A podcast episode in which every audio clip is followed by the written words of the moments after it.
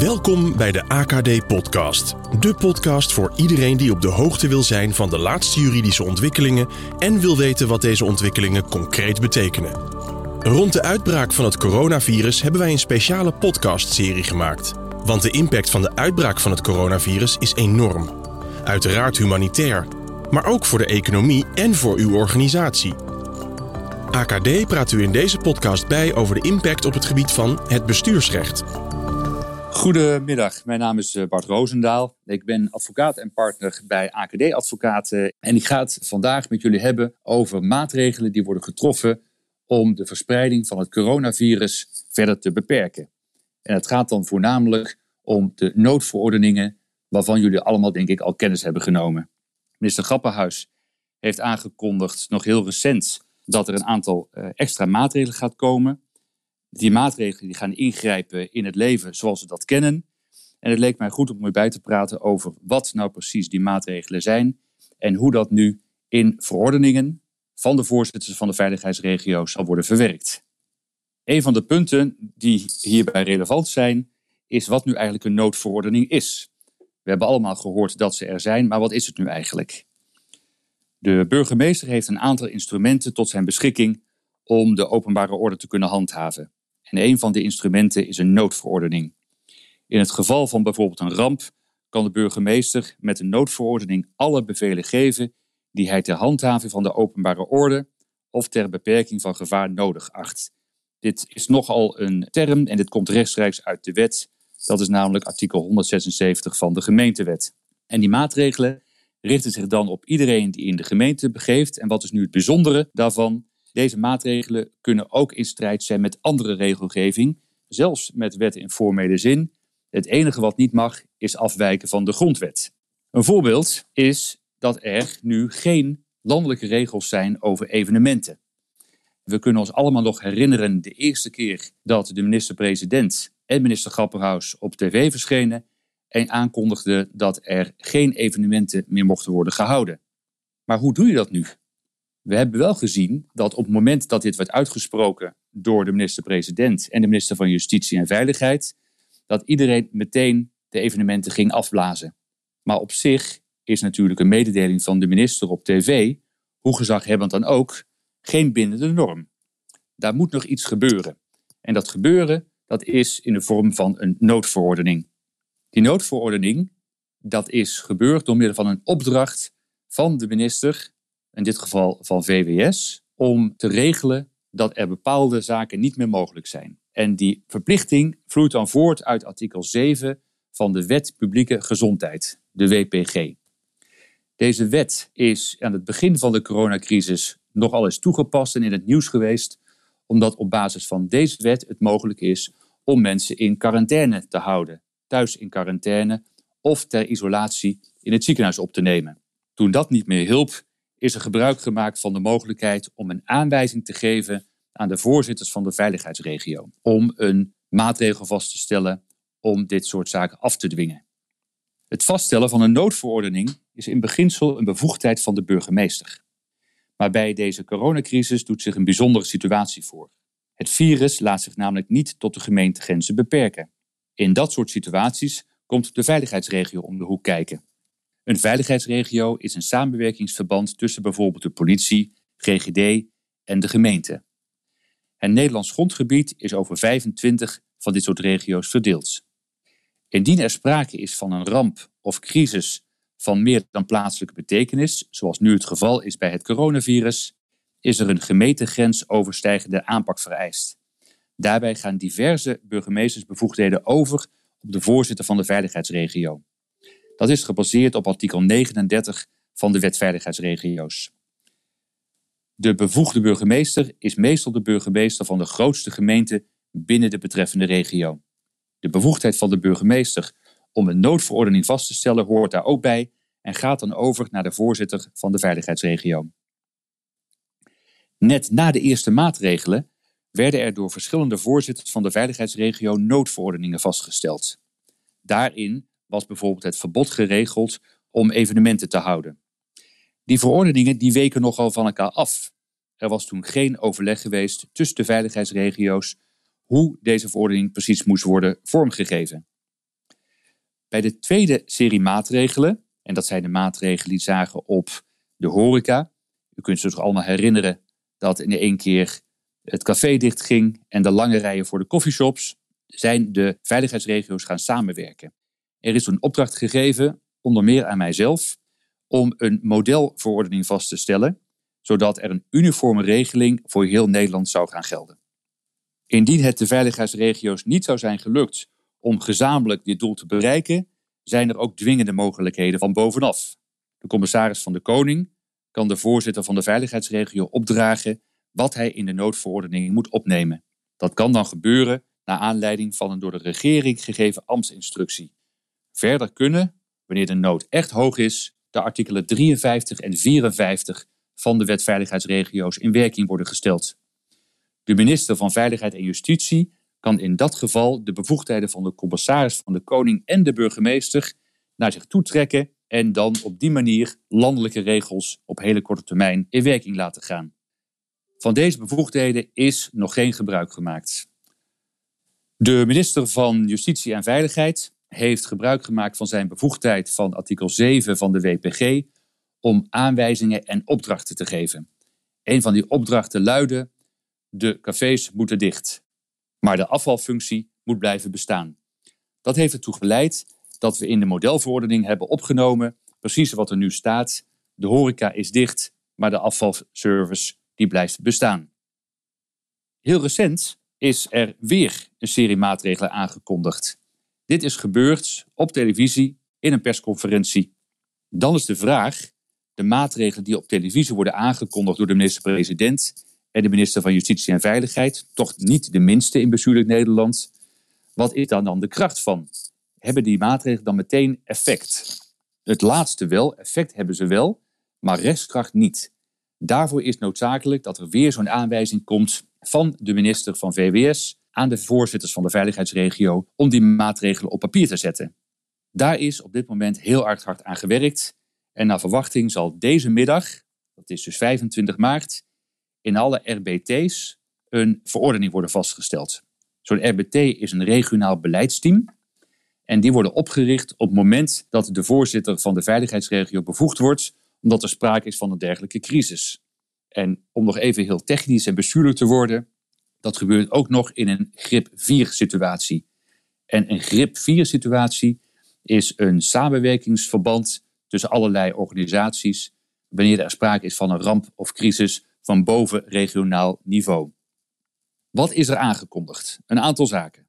Ten eerste is er aangekondigd dat er in een noodverordening bepalingen zullen bevatten over toezicht op locaties. Burgemeesters krijgen daarmee de bevoegdheid om locaties die toegankelijk zijn voor het publiek te sluiten als dat noodzakelijk is vanwege gezondheidsoverwegingen. Daarbij moet volgens de minister worden gedacht aan de sluiting van stranden, parken en campings. Plekken waar het afgelopen weekend gewoon te druk was om op anderhalve meter afstand van elkaar te zijn. Maar die gedwongen sluiting is pas aan de orde als de locaties naar het orde van de burgemeester, die dus dan ook de voorzitter is van de veiligheidsregio, onvoldoende maatregelen hebben getroffen om de mensen afstand te laten houden. Dat betekent dat er een soort trap wordt geïntroduceerd.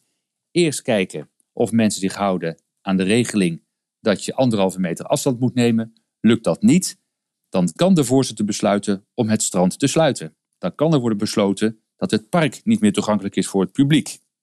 Ietszelfde geldt voor de markten. Daar is er heel veel over te doen geweest, want zoals we weten zijn heel veel markten gesloten of hebben veel gemeenten ervoor gekozen een onderscheid te maken tussen food en non-food. Dat onderscheid wordt gemaakt omdat de minister heeft gezegd dat markten een essentieel onderdeel vormen van de voedselketen. Maar ook voor markten gelden regels. Ook voor markten geldt de regel dat er een afstand van anderhalve meter in acht moet worden genomen. Als dat niet gebeurt, kan ook een markt worden gesloten. Je kunt je voorstellen dat als er sprake is van een hele grote markt met veel kraampjes, veel publiek, dat het dan nagenoeg onmogelijk is om een afstand van anderhalve meter tot elkaar te bewaren.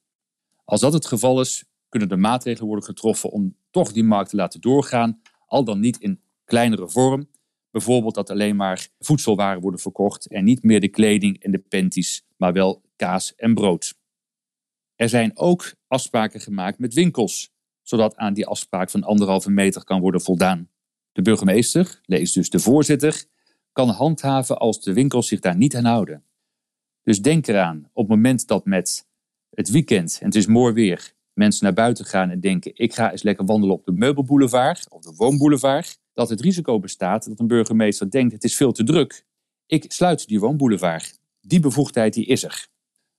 Wat ook in het nieuws is geweest, is de drukte op de stranden. Met name die in Zeeland, maar ook rondom Bloemendaal. Dan kan een voorzitter denken van ja, dat is wel een enorme drukte, dat vind ik niet veilig, ik kan de stranden sluiten. Maar wat hij ook kan doen is zeggen, ik ga die vakantieparken sluiten.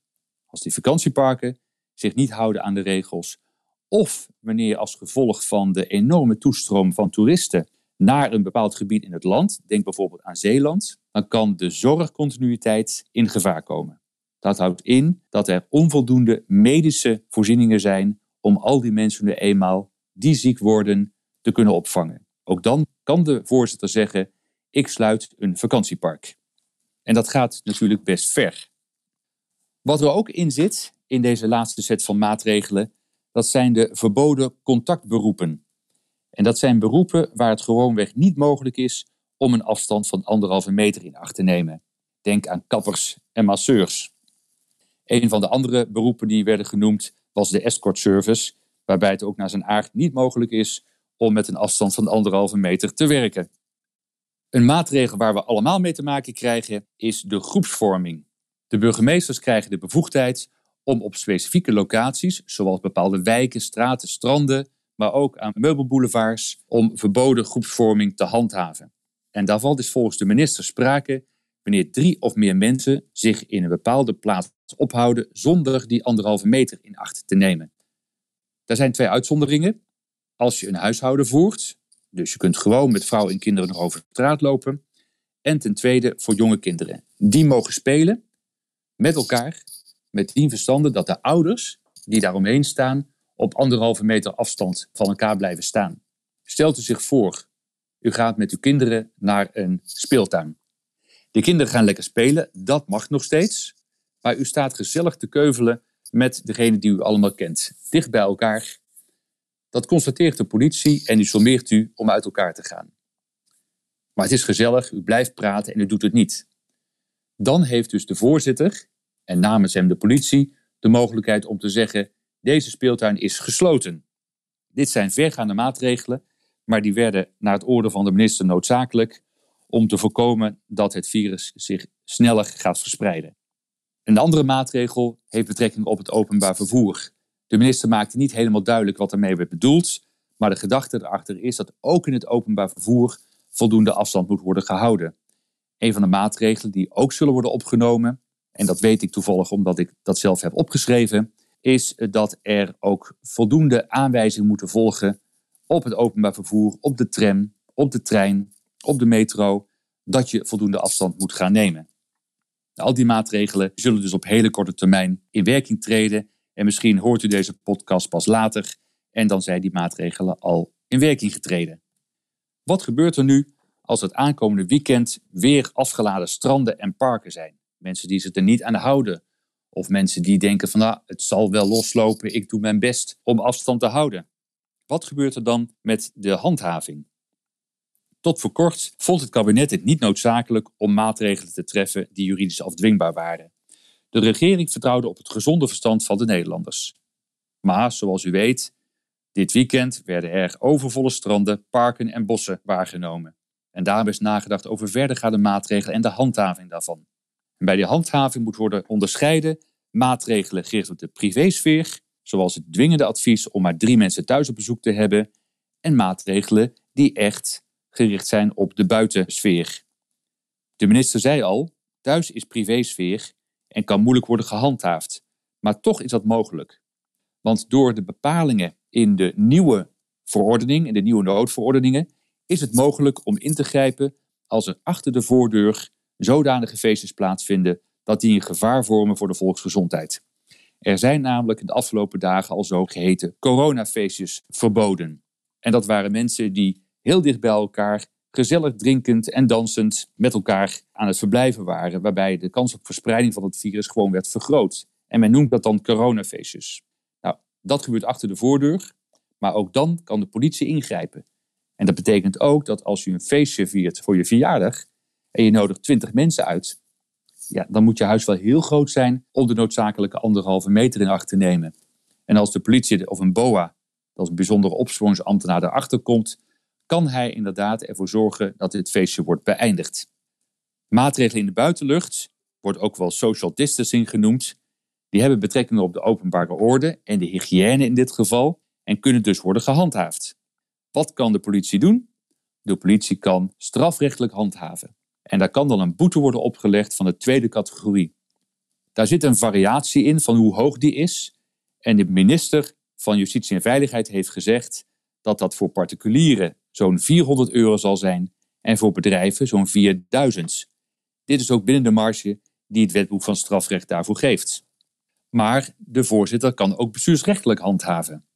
Er is op dit moment een spoedwet aan de hanger waarin de bestuursrechtelijke handhavingsmogelijkheden ook worden opengesteld voor de voorzitter van de veiligheidsregio. Dat betekent dat als er een vermoeden bestaat dat er in een café toch een feestje wordt gevierd, er al een preventieve last onder dwangsom kan worden opgelegd. Een flinke financiële prikkel om je toch maar te houden aan de geboden en verboden in de noodverordening. Het is ook mogelijk, als dat feestje inderdaad plaatsvindt en het wordt geconstateerd, dat iedereen eruit wordt gehaald en de deur wordt dichtgespijkerd. Er zijn dus heel veel mogelijkheden om te handhaven. Wanneer kan dat nu?